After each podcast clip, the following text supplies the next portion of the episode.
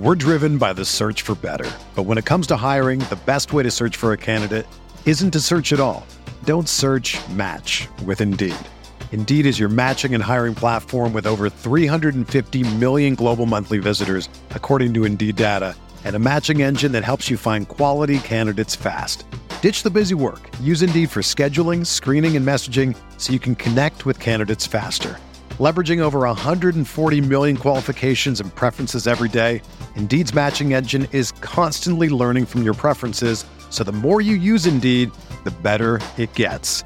Join more than 3.5 million businesses worldwide that use Indeed to hire great talent fast. And listeners of this show will get a $75 sponsored job credit to get your jobs more visibility at Indeed.com slash BlueWire. Just go to Indeed.com slash BlueWire right now and support our show by saying that you heard about Indeed on this podcast. That's Indeed.com slash BlueWire. Terms and conditions apply. Need to hire? You need Indeed.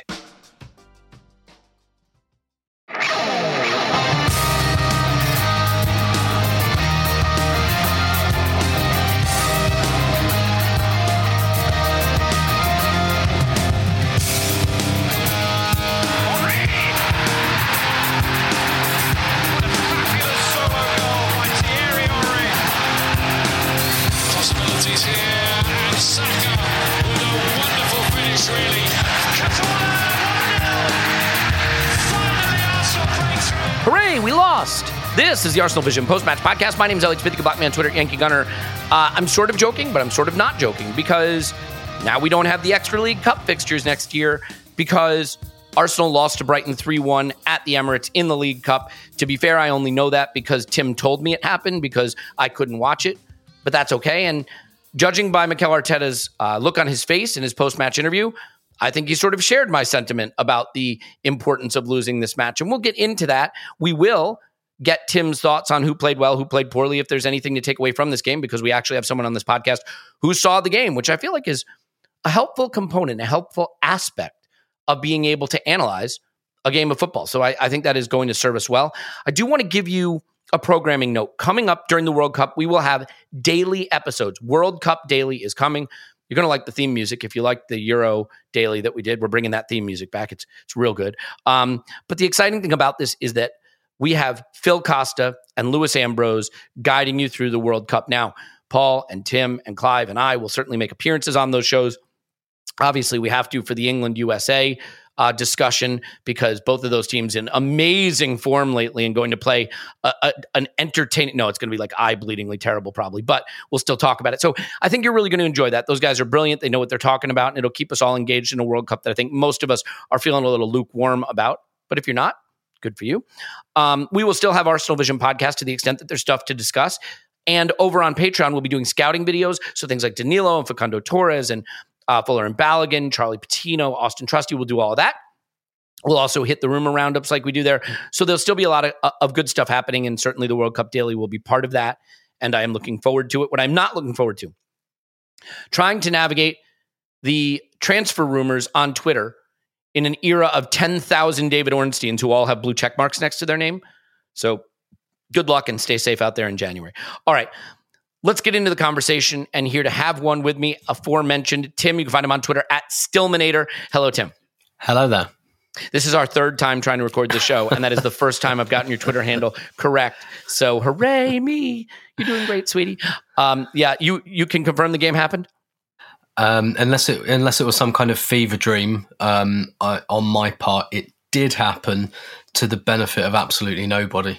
Sounds about right. Well, we're going to have a chat about that, but we'll also talk about World Cup squads, um, the Wolves game, and you know the implication of the World Cup squads and how we look in terms of balance for coming back after the World Cup. We're going to do basically the Patreon instant reaction today in compressed format. Headlines, stock rising and stock falling. It's a structure that I find lets us encapsulate the game pretty easily. And for people that aren't sure what went on, I think it'll it'll give you a good framework. Um, so why don't we kick it off with your headlines? I will contribute, but only to the extent that I have anything uh, relevant to say, which will be a departure from the usual podcast that we do. So yeah, fire away with a headline from Arsenal one, Brighton three.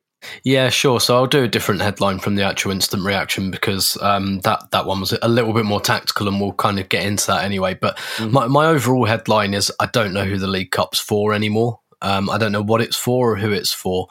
Um, you know, it, it's always been the kind of poor relation competition and obviously that's changed over the years and obviously other things have become more prominent. But i think and, and i don't think this is it is quite arsenal centric but i don't think it's just arsenal centric i did think that maybe a decade 15 years ago it had fallen into this kind of oh teams play their young players and that's a nice bridge between like under 23 football and the premier league and it's a good way of getting them through and it's like cheap tickets and people get to come to the stadium and things like that. But I, I, don't think it certainly it hasn't served that purpose for Arsenal for quite a long time. I don't think. I don't really think it does across the Premier League either. I look at um, you know the young players in our team. Has, has Bukayo Saka even played in the League Cup? I couldn't tell you. Can't think Smith Rowe. Don't really know. I, I mean, I see. Well, yeah, he scored against MK Dons last year, didn't he?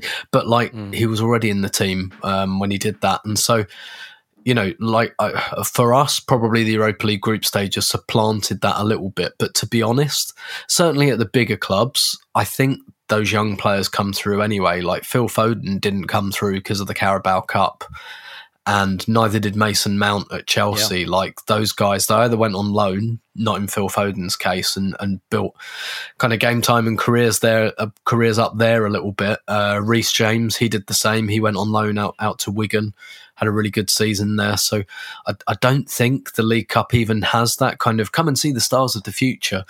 And like I, I kind of tested this with myself when I looked at the Liverpool lineup against Derby last night. They reverted back to what Klopp usually does, which is, you know, I think one of their forwards was wearing number 94. um, and that was probably like 10 years before he was born. Um, so, That's so, depressing. you know, thanks for bringing it up. uh, yeah. Well, yeah, for me too. But like, but what happened was basically those kids played 60 minutes and when it was still nil nil, they all got taken off for Firmino and Nunez and all of that. And basically, even for the young players, they're shit minutes. I think. I think they're just they're crap minutes, they're crap games.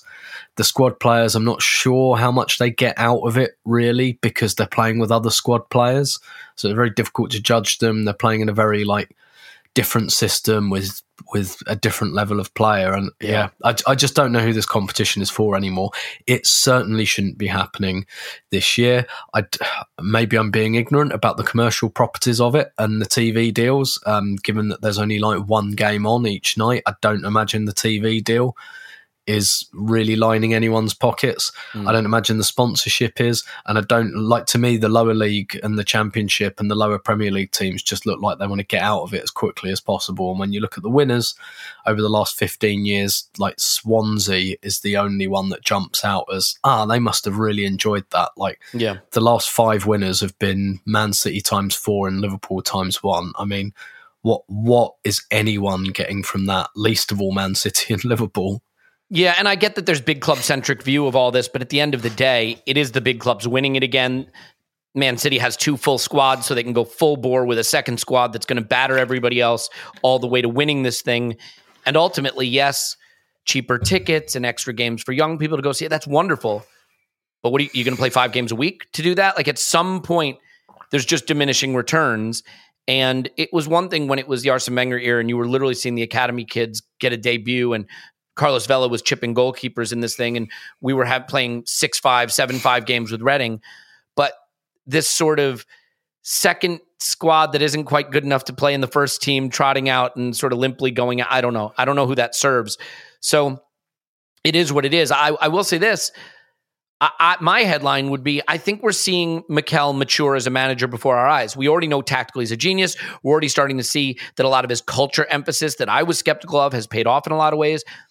But I think the last sort of question was is he too dogmatic? Is he dogmatic in his application of his rules and his principles? And I think we're seeing that being updated. If it ever was the case, it doesn't appear the case. I think he got a lot of the rotation pretty right during the Europa League group stage. And in this game, I think he got it spot on essentially.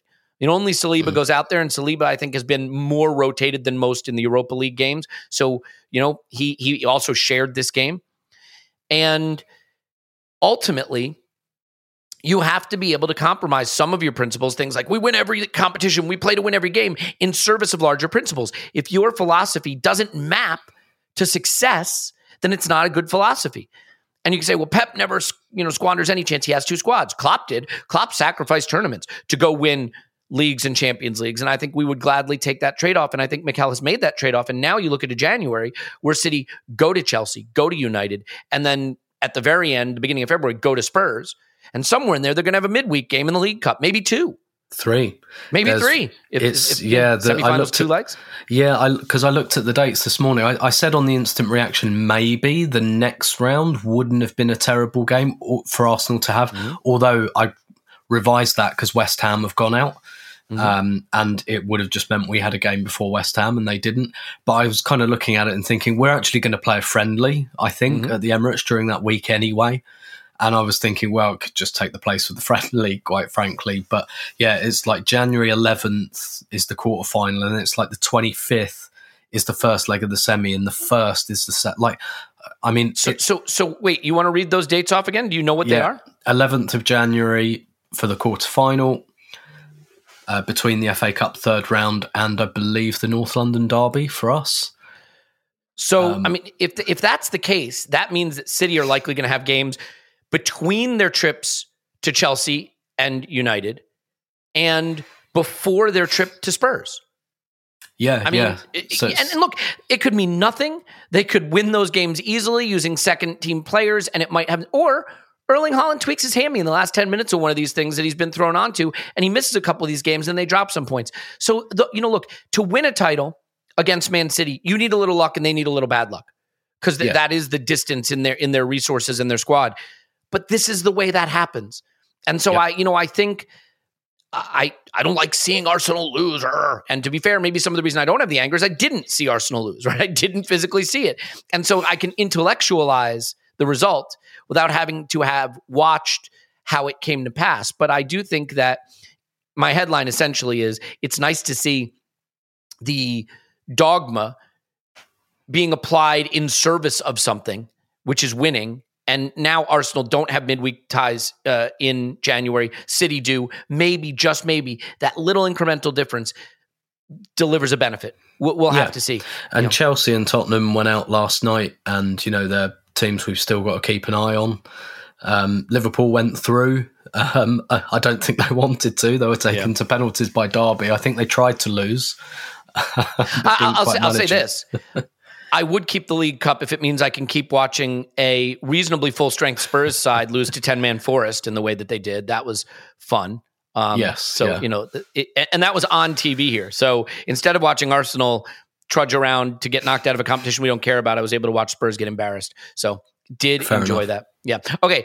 Um, let's get your stock risings and stock falling. So let's start with this. Give me two players who's st- and, and if you're like, what is stock rising, stock falling? If you don't listen to our instant reaction, it's not who played good, who played bad, who good player, who bad player. That's not really the idea. It's more to be something about the performance that leads their stock to rise within the club or in your estimation or from the baseline where you started.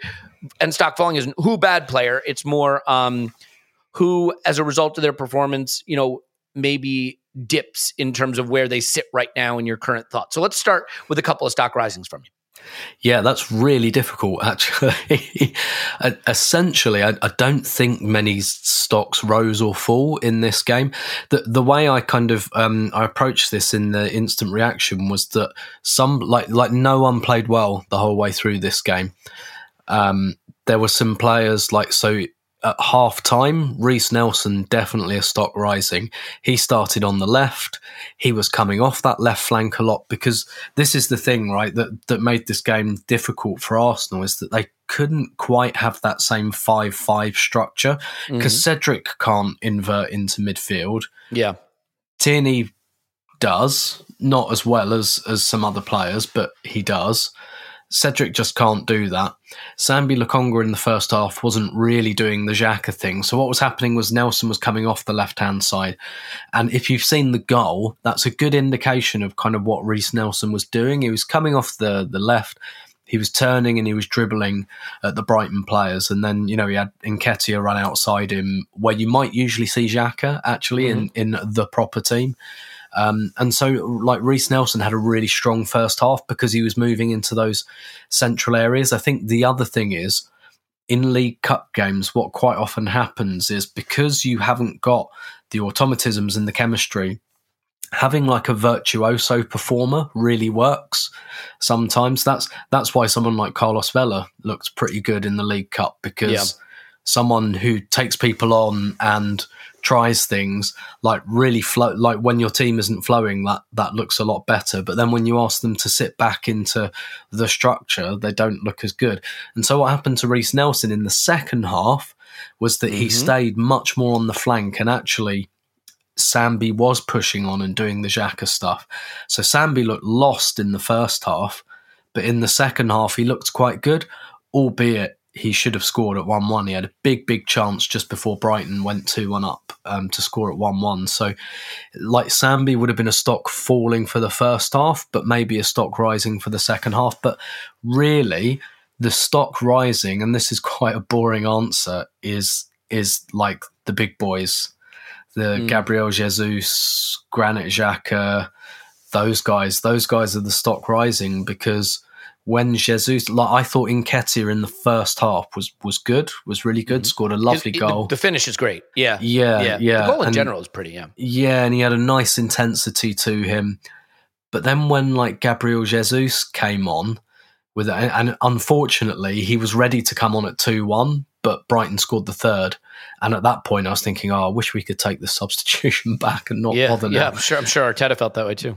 But you could see like uh, Martinelli came on first, then Gabriel Jesus came on and you could just see the intensity was different with those players. Now, don't get me wrong; they didn't drag us back into the game. They didn't have like a fantastic overall uh, contribution. Arsenal didn't really look like scoring once Brighton took the lead, to be honest. But just like the speed with which they do things, and I kind of saw Reiss Nelson and Eddie fade in that light. I haven't worked out whether that's like just a comparative thing um, Yeah. you know, and that they were doing the same things, but all of a sudden a couple of better players came on and and Yeah. it just looks different, or whether they kind of went into a shell a bit. Maybe they were tired, to be honest. Like neither of them has been playing ninety minutes a lot this season.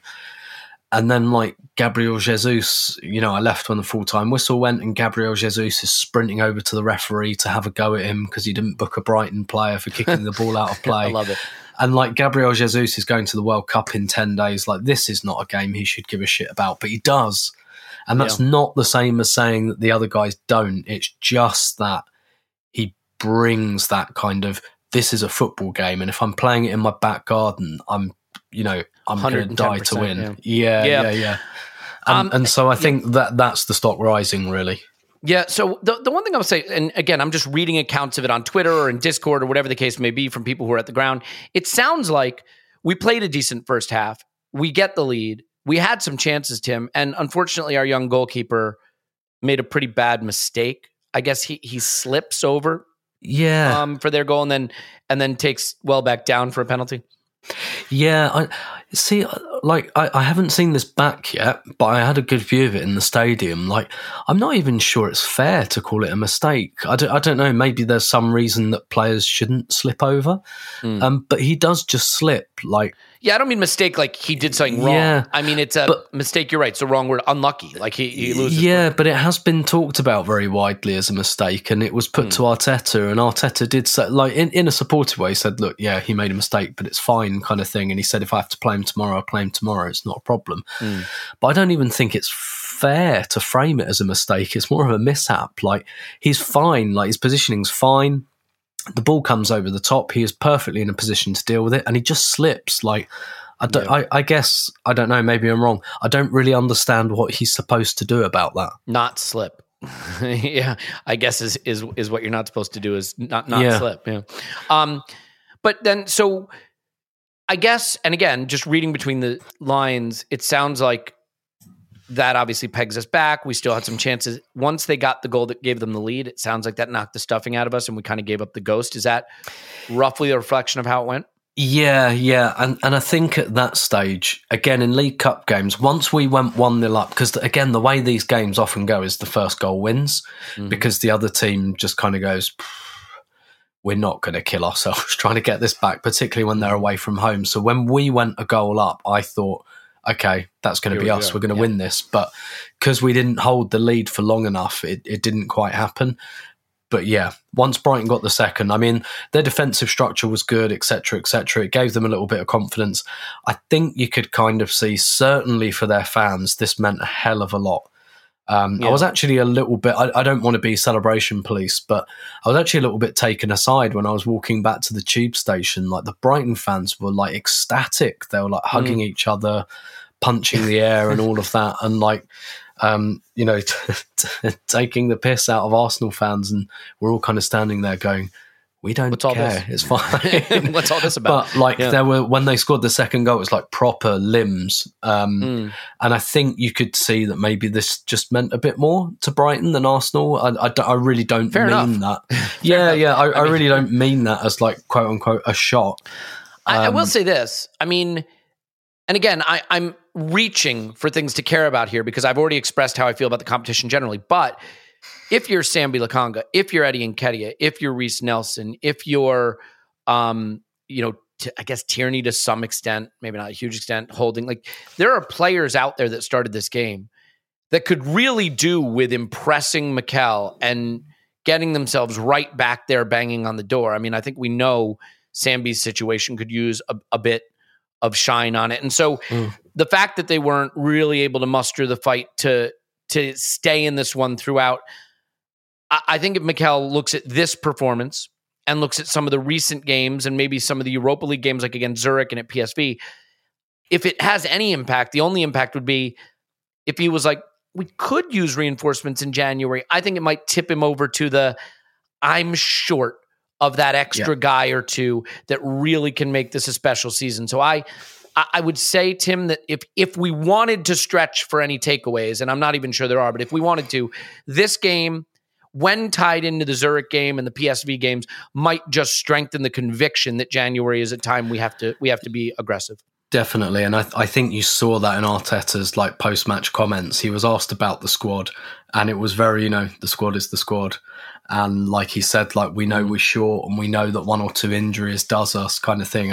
I, definitely think he's going to be using these games to make that point, and I think he's already doing that, um, quite frankly. And I, I've always been convinced we'll see um, we'll see something in January, and I'm I'm sure he's you know he look he's going to be asked to make that case during the World Cup break. So at some point next week, he's probably going to fly to LA or something like that and and speak to the Kroenkes, and and I'm pretty sure that this is this is going right in his portfolio.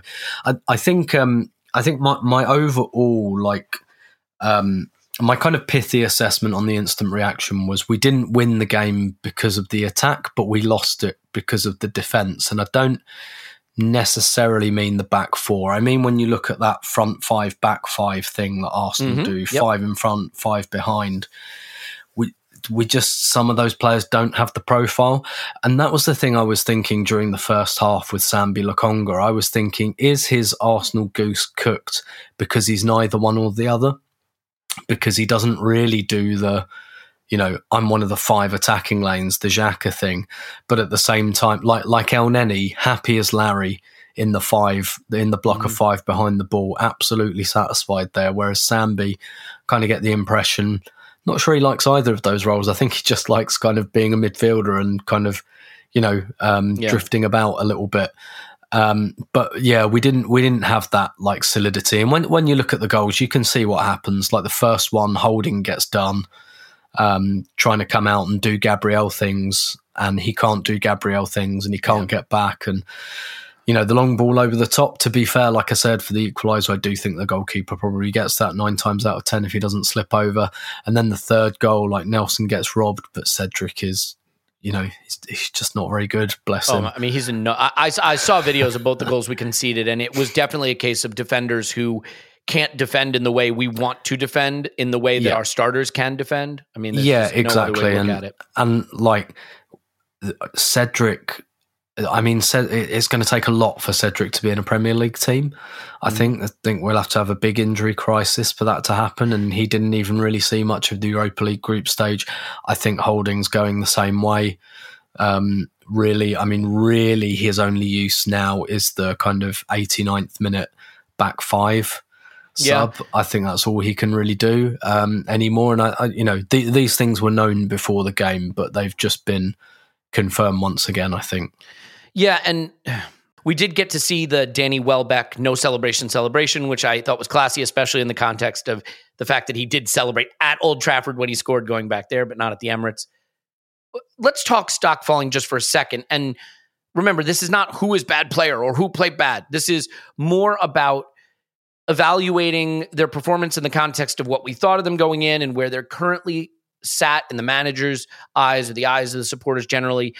Let me propose this to you because I read it. I obviously have no idea, Tim, if it's true or not.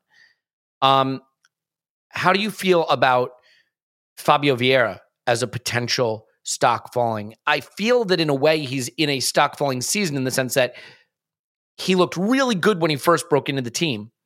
And every subsequent performance has maybe been just a little bit less good. Now, to be fair, he had no preseason whatsoever.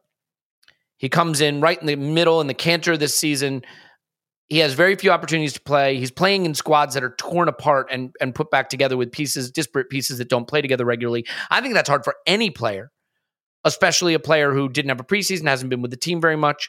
So I think there are a lot of explanations, and you can call them excuses if you want, for why this is going to be a challenging year for him. Few opportunities in the first team, playing with very strange squads and and not having had a preseason.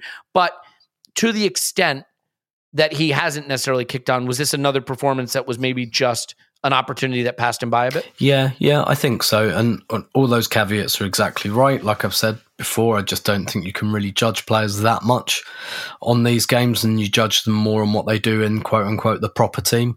I, I think the issue for Fabio Vieira is that teams have. Um, teams think he's physically weak, and whether that's true or not almost doesn't matter. And it's not it's not the same as Saka where people are just kicking him, but there's, you know, a lot of shoulder charging, most of it pretty fair, lots of using of, of physique. And, and I do think he's struggling with that at the moment. And that might take, might take a few months um, to build up that kind of, that kind of tolerance, that kind of physical resistance. Um, and, and so I do think that there is a bit of that going on. I do think he also might be one of those players at the moment at this stage of his development that isn't entirely happy in like those five lanes. Um, that mm. actually he's more of a wanderer, maybe a bit like Sambi.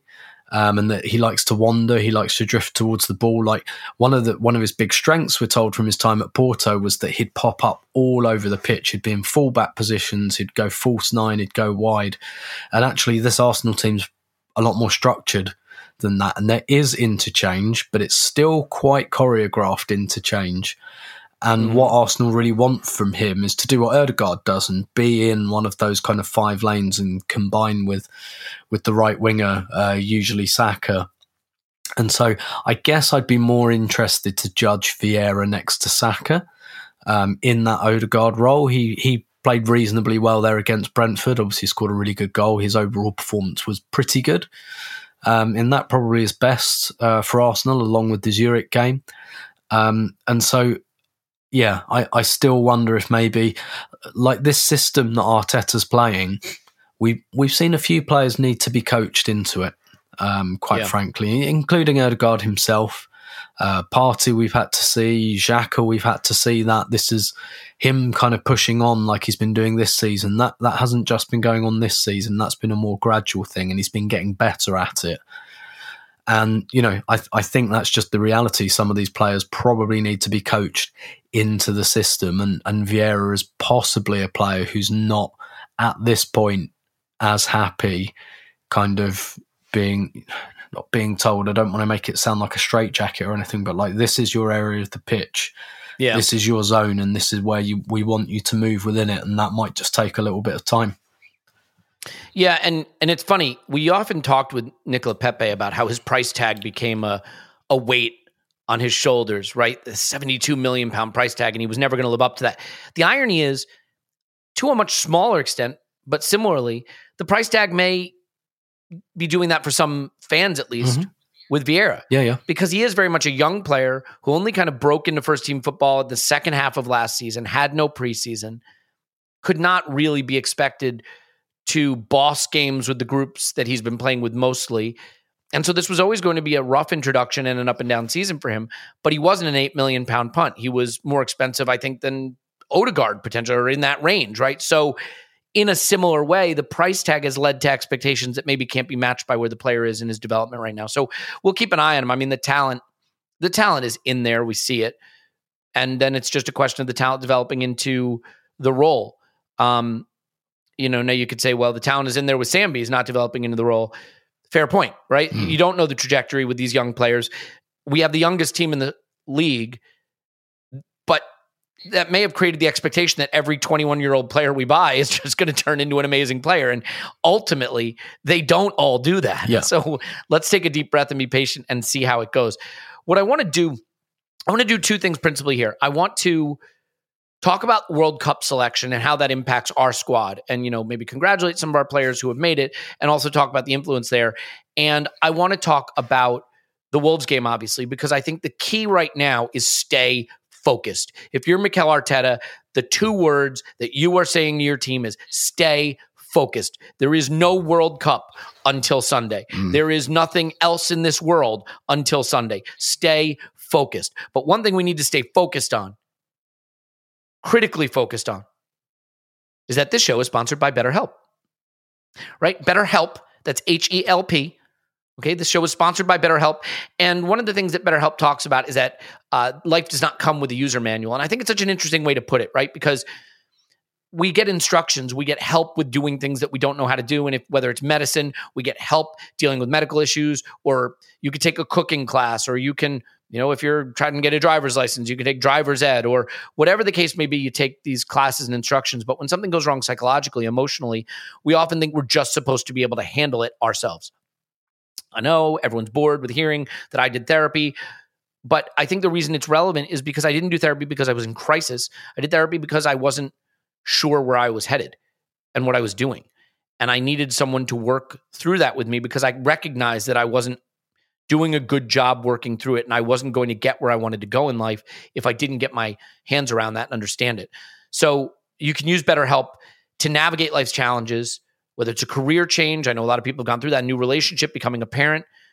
The therapists are trained to help you figure out the cause of challenging situations, and BetterHelp has connected over 3 million people with licensed therapists. It's convenient, accessible anywhere, and 100% online.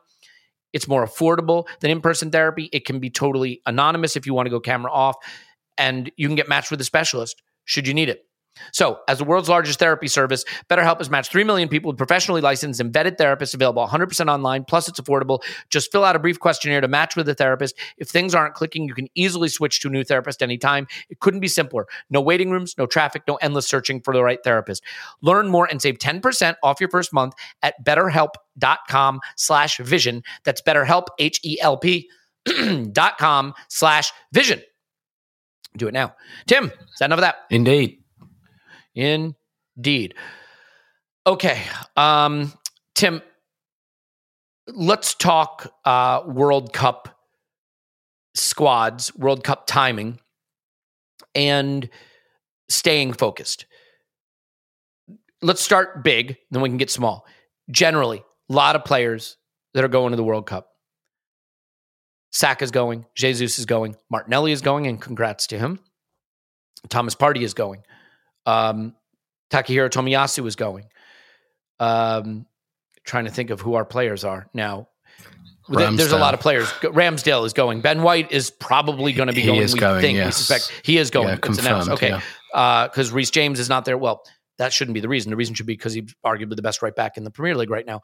Um, and and on and on and on. To the extent that that now feels like it's on the horizon. The squads are announced. The players are going. Saliba's going. Right. This is huge for these young players. Do you think it will be hard for Mikel to get the message of stay focused through to them going into this one last game? You know, it's it'd be one thing if it was United or if it, but it's it's Wolves away. They're bad, but Molineux will be up for it. They do have some talented players. You know, they got Pedro Neto. We want him. Ruben Neves, uh, Dama Traore, you know, who's like a bowling pin. How how difficult do you think it's going to be on the precipice of a World Cup to keep this group focused for one more game. I mean, it's certainly something Arteta's got to take into consideration. I think maybe less so for the guys who always knew they were going, um, like Saka, uh, like Gabriel Jesus. I'm not sure Gabriel Jesus has a setting that other than a thousand percent, um, to be quite honest with you. But yeah, it might it, it might be for someone like uh, for Martinelli. I, I don't think it will be, but it could be because he just got in when it looked like he might not. And it would be Yep. completely natural, I think, even if it was if it was in the front of his mind, even if it's in the back of his mind, it's a kind of but but then yesterday he came on and and he didn't lack any intensity. He was going for the 50-50s and and stuff like that. So I I it I don't I'm not worried about it. I think Mikel Arteta should think about it and I'm sure he will. And someone like William Saliba as well, you know, for them it's for him, sorry, it's a it's a big, big thing as well because he probably didn't think he was going to the World Cup a year ago. Ben White as well, he's kind of like you say, he shouldn't have snuck in, but I think he has snuck in. Um, In reality, You mean you sh- it shouldn't have had to be a seed. yeah, It should have just been a layup. Exactly, exactly. So, yeah, m- maybe for for some of those players, maybe it's and you know Tomiyasu um, is in the squad. I don't think it sounds like he'll be available for Wolves, but it kind of sounds like they think he'll be all right after that. And I- and I don't think that Arsenal will play him. I do think now Zinchenko's back as well. I think they'll kind and Ukraine on in the World Cup, so we're not massively risking anything for Zinchenko. Um, I do think that you know maybe we'll just say don't worry about it, Tommy Yasu. Like we're we're covered. You go to the World Cup kind of thing. So I, it's definitely something the manager has to think about. Um, yes, but it's not. Frankly, it's not something I'm hugely worried about. I saw Martinelli, Jesus, and Xhaka come on last night, and didn't. Det- and I was watching, and I didn't detect any drop in intensity. William Saliba started and played 60 minutes. No drop of intensity that I could see there. So I think it will be fine, but it would be a miss of the staff not to not to make sure of that. Yeah, and I I do think you're right that for a player like Martinelli, that's a great example. Saliba could be another one, right? I mean, he's not just making the France squad, but maybe in line to play. And Brazil and France are teams that will want to win the World Cup. Mm-hmm. This isn't just wow, I'm in the World Cup. This is, I mean, that was dumb because every team will want to win the World Cup, but I mean, we'll have an expectation Yeah. that it would be it would be failure for Brazil if they don't win the World Cup, and and I think for for, for France it wouldn't be far off that. So these are huge things, and we know you, you can't put yourself in in these people's shoes. I mean, when you have a hundred million people or whatever the case may be depending on you to bring glory home and you know maybe martinelli will have a bit part to play. I think jesus may have more than that. Mhm. um saliba might i mean could he be starting every game? I i doubt it but i don't i don't think it's out of the realm of possibility. This is this is everything this is what you grow up dreaming about i mean look at the social media posts of the players that have been named that maybe didn't expect it and the emotion that goes with it how martinelli must have been feeling seeing that news how saliba must have been feeling and now you got to go play wolves at molineux and Mikel has to tell them to stay focused. And I do wonder if we had a bit of a bigger squad, if someone like a Smith Rowe might play over a Martinelli in this mm-hmm. game. You know, just out of that concern for, am I going to get his best? Look, I, I think the advantage we have, Tim, and I've said this before, but I'm curious if you agree. If you're Chelsea, if you're maybe even Spurs, if you're a, a big club that isn't where you want to be in the table at present, if you're Liverpool, and you're going into this game with the World Cup beckoning and you're going to be playing in the World Cup and you're not really competing for much in the league, it could be easy to shrug it off and say, I don't give a shit about this game. Yeah. Do is is the advantage for Arteta that he can look at them and say, You have a title available to you. You could be Premier League champions. Don't throw that away with one game to go going into the World Cup because your your eyes aren't on the prize. Because we have something we're fighting for, do you think that helps with the stay focused message? Because we're not sitting like seventh, hoping to get to fourth. We are top of the table, and they will not want to give that up. That is a real tangible. Promise. Yeah, ta- tangible is exactly the word. It's it's not just staying on City's coattails; it's staying ahead of them and being on top of the league and being Yep. top of the league for the next next couple of months, um, at least. That that is an incredibly tangible prize, and that that is pretty much the reason I don't worry about it um, that much because Um, like you say, e even if we were like fourth, and we're like, oh, we're looking, we're, we're looking all right. We're looking like we're in the mix. That that might not be enough to do it. But yeah, to your point, it's kind of look, we're top of the league. We're it, if there's going to be a title race at all in the Premier League this year, it's going to be because of us. And I'd, I, I don't know how like how valuable this is like for players or anything really, but you kind of say Mm. the country wants us to do this. I mean, maybe not Spurs fans. Well, yeah, I was gonna say not all of it, not yeah. all of it, no. But which makes it even sweeter. Well, yeah, yeah, but like a, a lot of people who don't hate Arsenal, don't have a particular problem with Arsenal. Um, you know, would probably it's too much to say rooting for us, but like if there's going to be a title race, it's going to be because of us. Otherwise, it's just going to be like another City whitewash. So, you know, I you, you could you could do the friends, uh, friends, Romans, countrymen um, type speech if you want, and say like, you know, the country wants this, it demands this. However true that actually may or may not be. So, uh, like, I absolutely do think that that's that's a big thing. And it, and you know, someone like Martinelli, again, I don't doubt.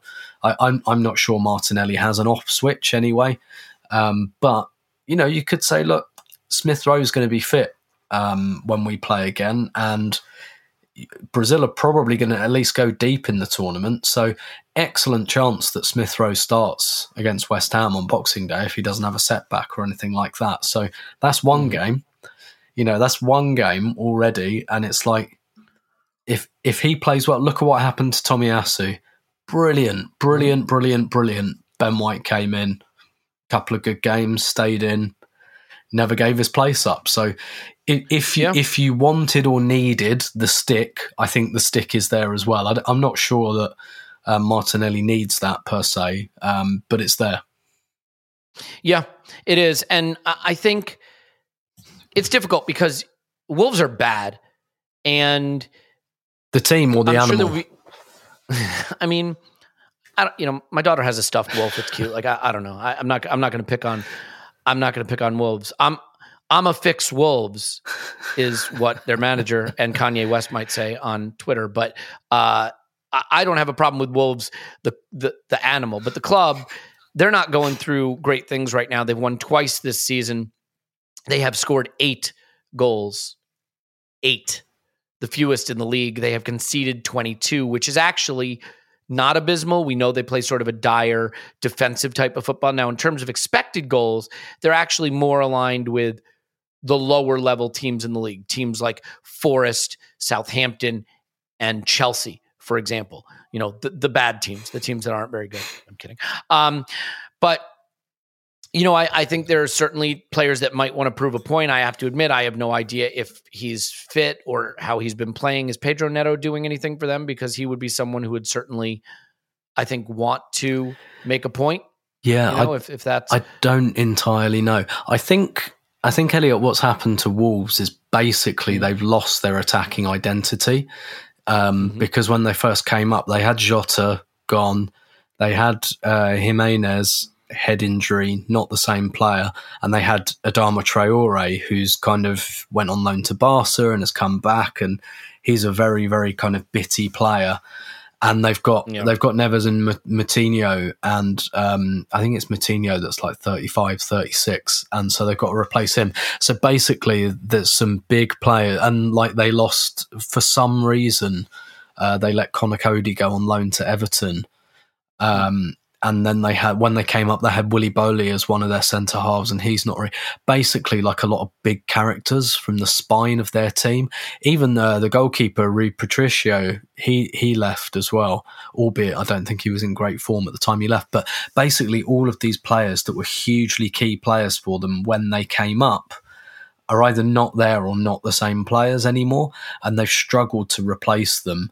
And they've replaced them with a lot of players who are like in the very much in the on their day category. Um, Yeah. and, and yeah, Pe- Pedro Neto and Ruben Neves are the only two I look at and think, yeah, like you guys are, are pretty consistent. The rest, but I do also think, in terms of raw talent, they shouldn't be bottom of the league. I did think they'd struggle this season just because I sense that that staleness, you know, they've changed coaches around quite a few times now. And you can sense like you know like those teams that came up like Stoke and Swansea and they had this big identity and they bashed heads and blooded noses in their own way and then it just slowly tapers off and you kind of see them and you think yeah we're losing them soon they're just going to get relegated at some point i kind of had that sense from wolves for the last 18 months or so that there's there's a drift there but mm. In terms of raw talent i don't think they belong at the bottom of the league i don't look at them and go oh my god that's just that's a team of championship players. I don't think it is. I think it's just like a bit of a mix and match um, assortment of of players who either haven't quite lived up to their potential or haven't had the players beside them to bring them on. So they're very much like they they they again they're they're a potentially on their day team, but like you say, they create very little, and that should really play mm. into our hands because when you play a team that creates very little, you've only got to score one goal. Yeah, well, I would I would take ten though. Uh, I should tell you by the way, this is a good time to say this. Uh, if you're trying to run a business Maybe that business is Wolves. Maybe it's another business. You're probably going to want an e commerce website. And the best place to get an e commerce website for your business is with Shopify. I was supposed to do this earlier. Apologies. Uh, forget the uh, the work that it takes to build a football club. When it comes to building an e-commerce store, Shopify makes it simple to sell to anyone, anywhere. Whether you're selling warm-ups or wall hangers, it's time to start selling with Shopify and join the platform simplifying commerce for millions of businesses worldwide. With Shopify, you'll customize your online store to your brand, discover new customers, and build the relationships that create diehard fans. Shopify fields all the sales channels to grow a winning business from an in person point of sale system to an all in one e commerce platform, even across social media platforms like TikTok, Facebook, and Instagram.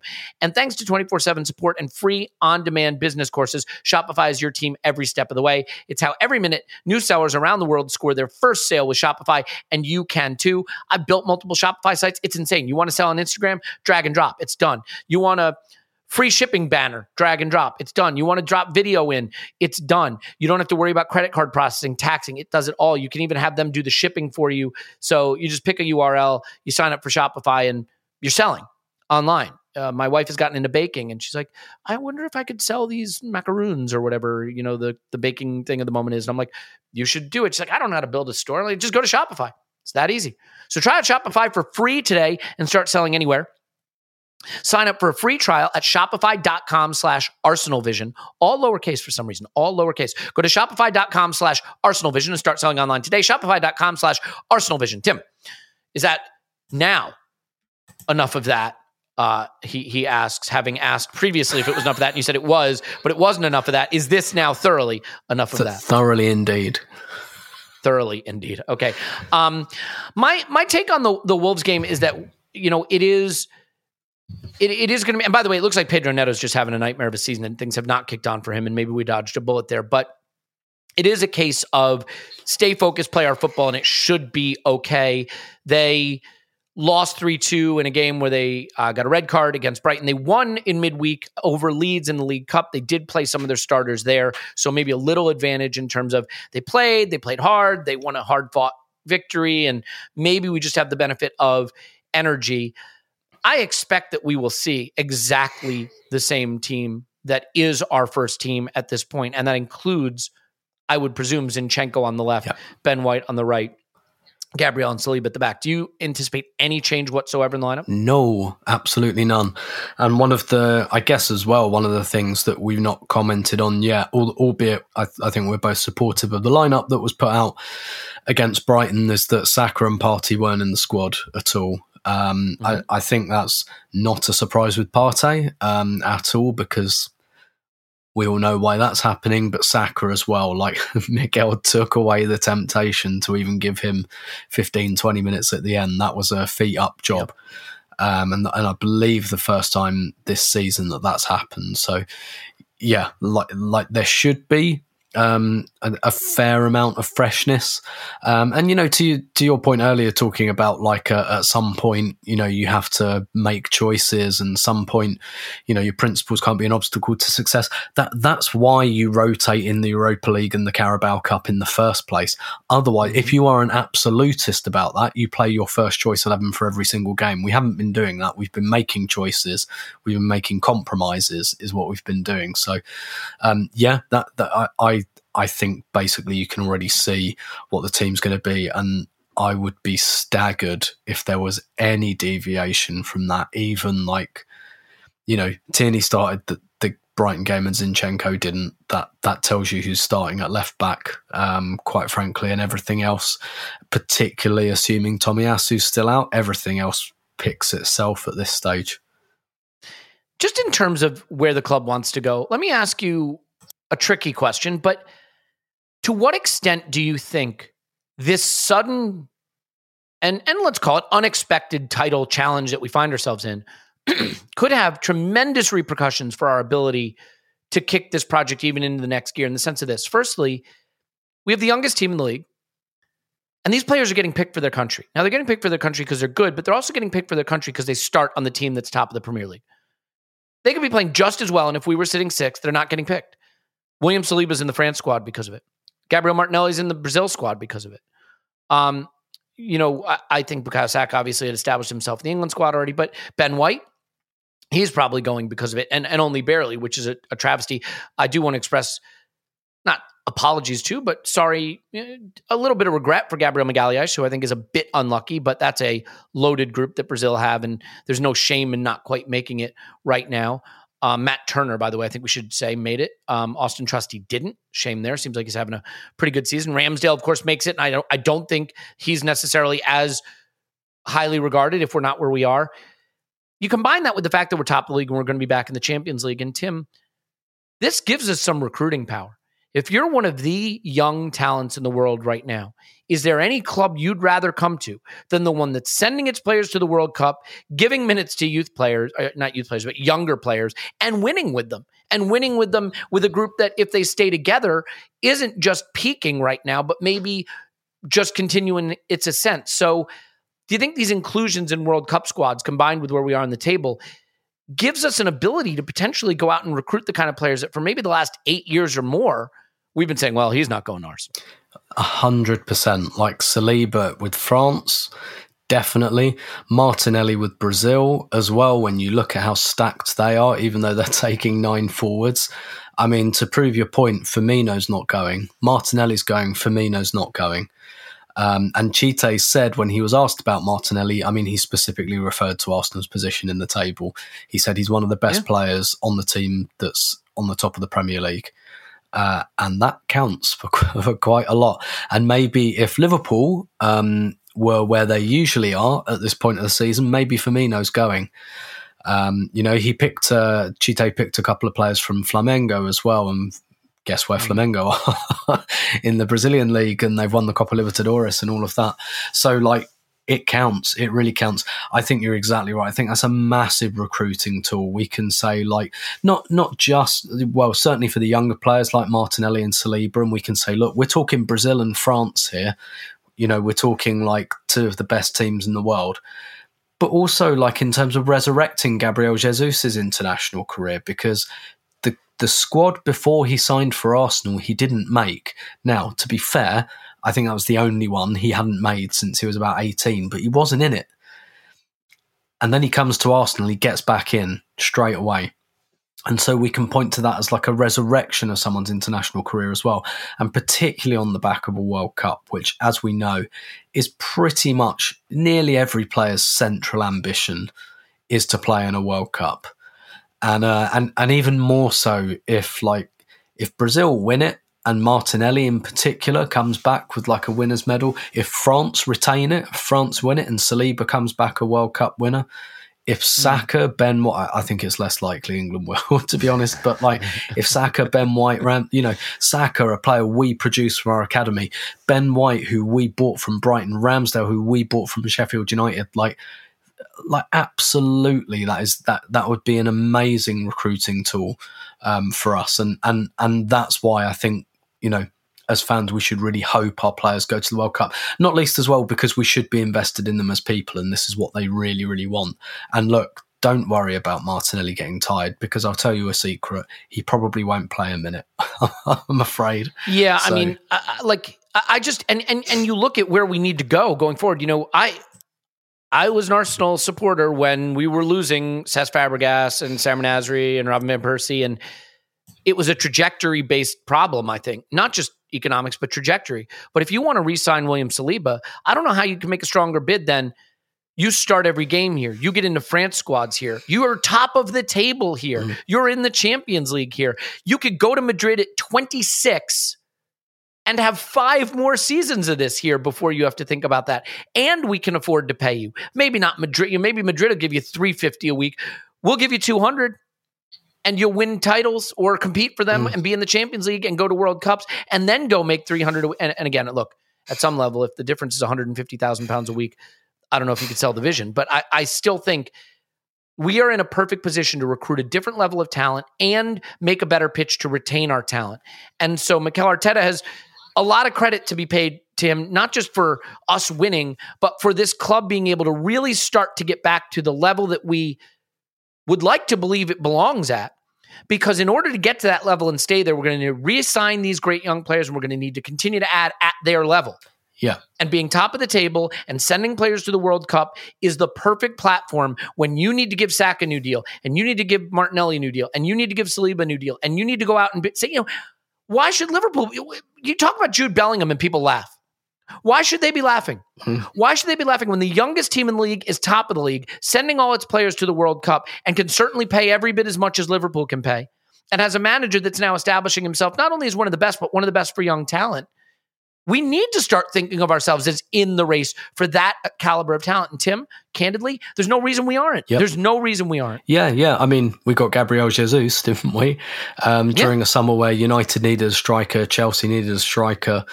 Um, and the thing is with the Premier League, overall, even if you absent the Arsenal stuff, the level of player, like West Ham got Scamacca, like one of the best performing strikers in Serie A He's at West Ham. Like mm-hmm. Fulham got um uh, what's his name? Uh, Joao uh, Palhinha. Pa- mm-hmm. uh, Palhinha. I, I can't remember his exact name, which isn't helping my point. Newcastle aren't having trouble getting talent, but that's you know for maybe different reasons. And I think that's that's an important point as well. That you know harnessing the power of the Premier League and everything like that, and players, re- players and managers really want to come here. Like Unai Emery came to Aston Villa um, you know, as as as a fairly high performing manager in Spain, he was desperate to come back to the Premier League.